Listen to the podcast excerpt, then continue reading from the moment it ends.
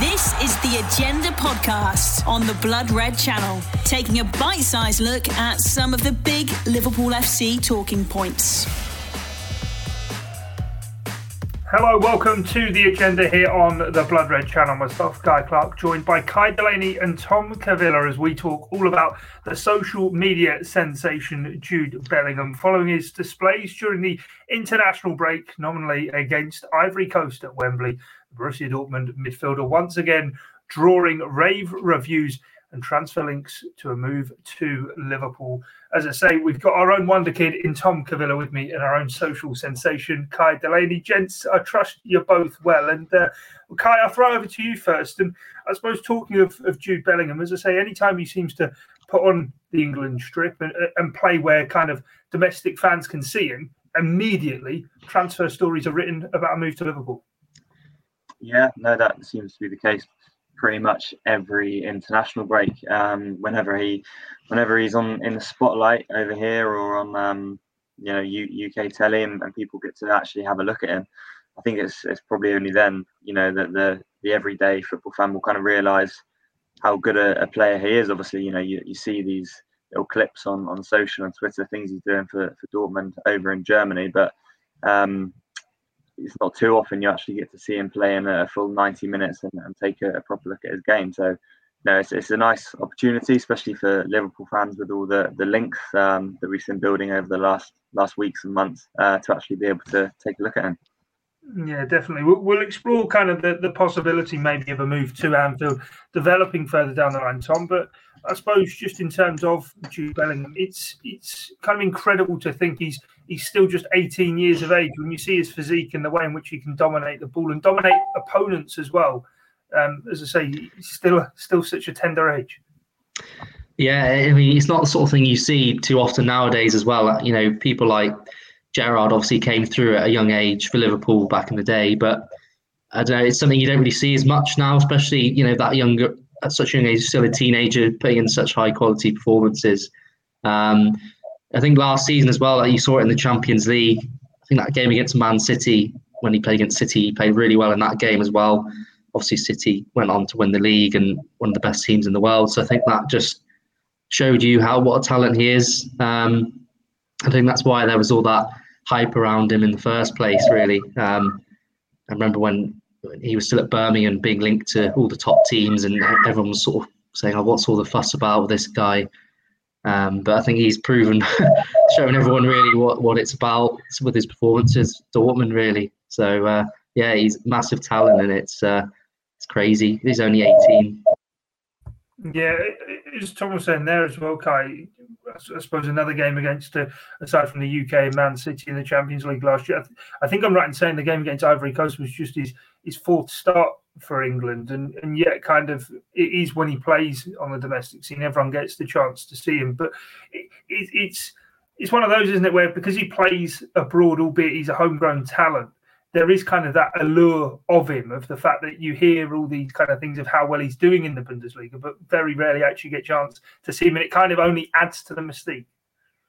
Yeah, no, of course. I mean, uh, everyone loves a, a big kind of foreign star coming in from overseas. It's really exciting, isn't it? And of course, Bellingham's English, but he, he's got that, as you say, that kind of aura about around him because he is he is playing in Germany, and you don't get to see him play that often. Um, we we saw it. You know, the the obvious comparison is Jadon Sancho. Um, did a very similar thing. Left Man City at a young, at a young age and um, went to the same club, Dortmund, and was was absolutely brilliant over there. And before you know a couple of seasons had gone by, he was linked with every top side in Europe. And um, Bellingham seems to have followed almost an identical pathway. Um, Sancho's move over there was due to a lack of game time at City, so slightly different in that Bellingham is obviously obviously at Birmingham, so that's a, a big step up for him that he took. But um, yeah, it, it, does seem to be a path that's that's trodden a bit more recently. You know, Ten years ago, youngsters weren't weren't going away; they were staying at clubs, playing for the under 23s, waiting for their opportunity. But more and more now, we're seeing these young English players ready to to go away and, and make their a name for themselves elsewhere before then getting that, that big money move back to the Premier League.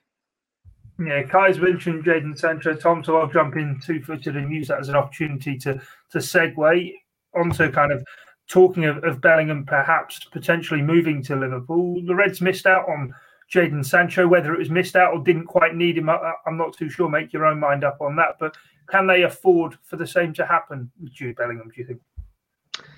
Um, well, the thing they'd like to get him, obviously, I think that goes without saying. But I think it will come down to how much he's going to cost in the end. Um, I think he, I think he'd be open to move to Liverpool. Really, I mean, I think he's spoken before about how you know he sort of idolised, looked up to Gerrard. So you know, maybe he'd want to sort of take on that role of being the next, you know, big player in Liverpool's midfield for the next decade, um, like Gerrard did for all those years. Um, but like you said, there's going to be a number of clubs looking at him. If Liverpool do miss out on him, you know, it, it, probably would be one that you kind of look back on and, you know, you probably would regret it because he just seems like he's got everything you would want in a player.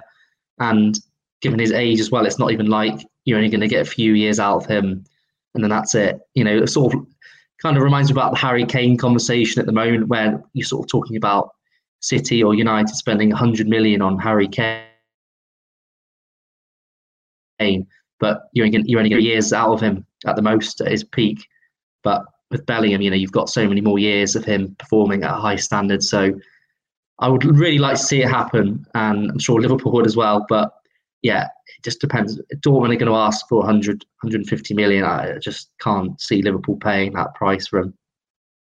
No, I was going to say, kind of, you're looking at the hundred million pound ballpark figure, aren't you, Kai? I mean, it was the fee that, Jack Grealish went for in the summer. It's the one that's been spoke about, and more for Harry Kane. Declan Rice falls into that similar boat as well. I mean, Jude Bellingham, though, at 18 years of age, there, there's kind of an argument to say actually 100 million, even stretch maybe to 150 million, is kind of maybe worthwhile. Maybe Erling Haaland leaving Dortmund this summer is, is going to push this back a year. It's probably not something either the players in a rush for, and nor I would say a Liverpool are they? They're not going to be kind of pushing this one maybe this summer. I mean, there are a number of midfielders still at the club, but ultimately, when that time comes, if it's within the next two or three years, surely he's worth a big fee because he's probably going to be around for a decade and more at that top level.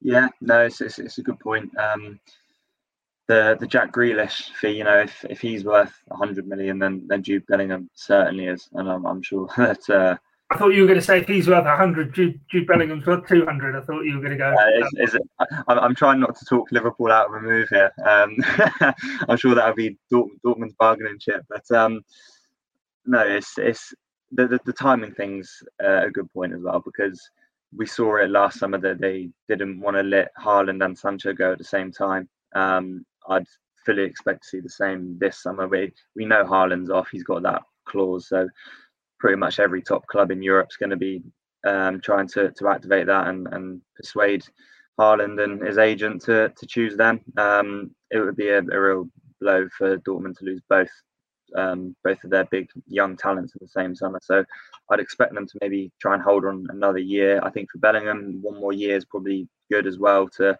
have a, another season playing week in week out in in Dortmund. You know they're only I think six points off the the top of the league in this time, so they're a competitive side and. Um, you know, you uh, normally do pretty well in the Champions League as well into the knockout stages. So you'll probably do him good for another year. And yeah, I don't, I don't think Liverpool certainly aren't in any rush for uh, another midfielder. Um, you know, they they do need to strengthen. We spoke on a podcast the other day that they are Klopp's in the phase of building Klopp 2.0, if you like, with likes of Konate, Diaz, Jota now really coming to the fore. Um, Bellingham would, would absolutely be a, a, player that could come in, as you say, for, for 10 years and, and make that position his own and be a, a real important part of this next Klopp phase. But um, maybe maybe just one more year before before either side need to make that move. I think. The agenda on the Blood Red Channel. Yeah, he's got three years left on his contract, so it probably does make sense that another year until he kind of comes on the market for a possibility of for a move. Kai's on the move already. He'll be back with us shortly. But, but Tom, in terms of, I suppose, the, the sales pitch from Liverpool to Jude Bellingham, of whether it's sit tight and, and, wait a year. I mean, in Jordan Henderson, could there be a better role model? I mean, England, the two of them do seem to, albeit there's quite an age gap between them, they do seem to be quite close. And Henderson almost like that kind of father teaching figure for Jude Bellingham in terms of the position and inheriting it. And you mentioned before, kind of Jude Bellingham looked up to to Steven Gerrard. Well, Steven Gerrard passed the mantle on to Jordan Henderson to be that long term successor in the Liverpool midfield. Could we see perhaps potentially Henderson pass it on to, to Bellingham? Yeah, potentially. Um, yeah, because Henderson obviously signed a new contract, so um, you know he's probably going to be here for another couple, two or three more years, maybe.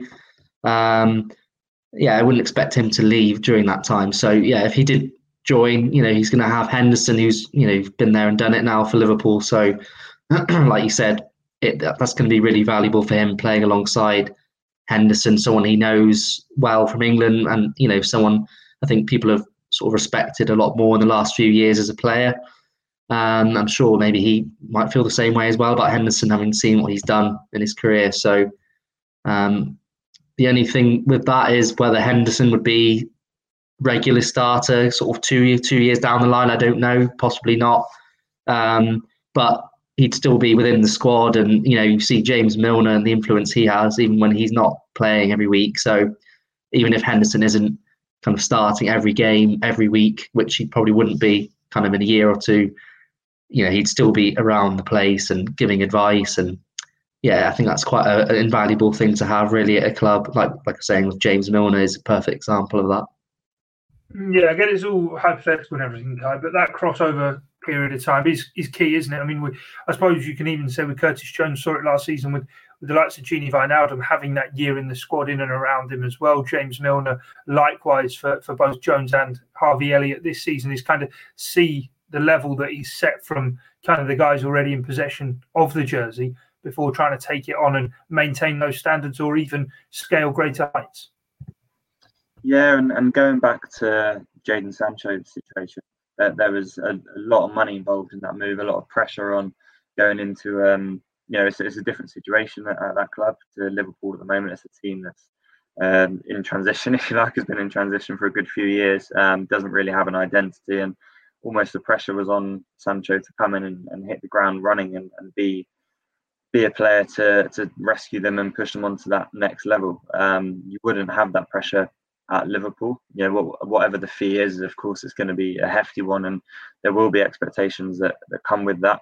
But he's not going to be in a position where it's not like right we need to go and get Jude Bellingham and hopefully he can save us and push us on because Liverpool are uh, already at those heights and you know we're about to move into April now and they're, they're still going for quadruple so um very much a, a player that can come in doesn't really have the pressure that would, would come with with other players in a similar situation and can take a bit of time to to bed in and if it does take a year or, or 18 months then it's, it's not the end of the world because he's he's that much younger and um, he can learn from, as you're talking about there, the likes of Henderson. Um, still waiting to see what happens with James Milner, whether he does a, another year or so. But you know, Thiago, he's got some fantastic role models to learn from in this Liverpool squad.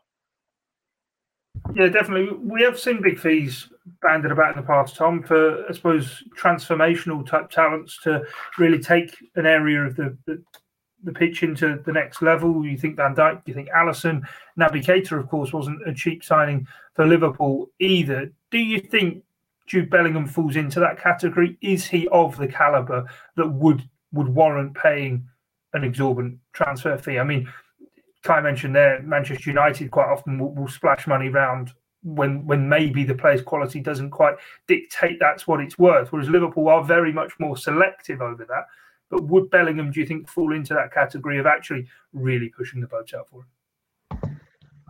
Um, yeah, it's a difficult one. I, th- I think he probably is good enough, but you, obviously you have no guarantees with that. You know, you could pay the money and it might not work out. Um, you know, when Man when Man United signed Pogba for what, what it was, ninety million, everyone was thinking, oh, that's going to be he's going to come back and smash the Premier League, and it just hasn't happened like at all for him at Man United. So I think that just like a perfect example of you know you can expect something to work out perfectly.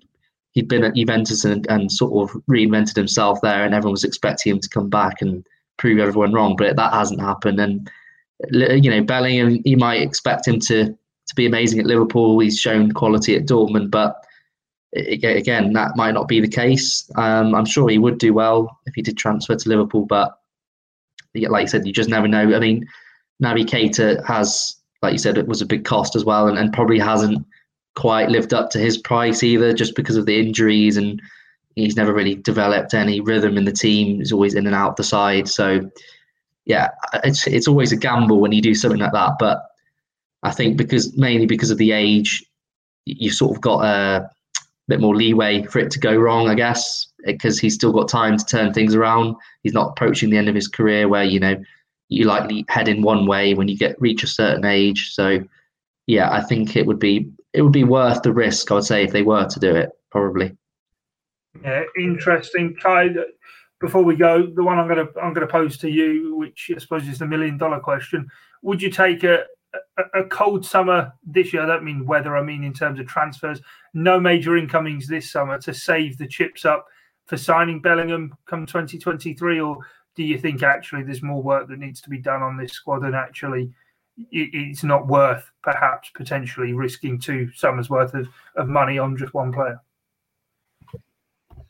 I, would probably go with option A and, and lean towards uh, waiting a year and, and doing a bit of a bit of work next summer. Um, we saw obviously with the Luis Luis Diaz signing, he was originally intended to come in this this summer anyway, and Liverpool's uh, hands were forced with the Spurs making the bid, so they brought him in six months early, and yeah, obviously we, we know how well he's settled and what, what signing he's turned out to be. But so you can always almost count that one in the bag already, if you like, for this summer. And then I don't think you need ma- major work. You know, this is a team, as we say, that's, that's still challenging on, on all four fronts. Um, the the only question is is probably going to be what happens with that that old front three, if you like, with Salah, Mane, and, and Firmino, because all three of them are down to 12 months left this summer. And uh, you know that that's been rumbling on for ages. You'd be staggered if if all three were given a new contract, you'd also be staggered if, if all three weren't given a new contract. So that there's going to be something happening there. Maybe one or two might get a contract. One one might have theirs run down. One one might be sold while they're they're still valuable. So that's probably the only question mark for this this squad this summer. And I think it's it's built well enough to um to go again next season. Yeah, definitely. We'll have to wait and see how it does all play out. But Jude Bellingham certainly the uh, star that a number of Liverpool fans keeping an eye on right now. As I say, we'll have to see how it plays out. Keep across the Liverpool Echo website for the very latest from myself, Guy Clark, Kai Delaney, and Tom Cavilla. Thanks for your time and your company. It's bye. You've been listening to the Agenda podcast on the Blood Red Channel.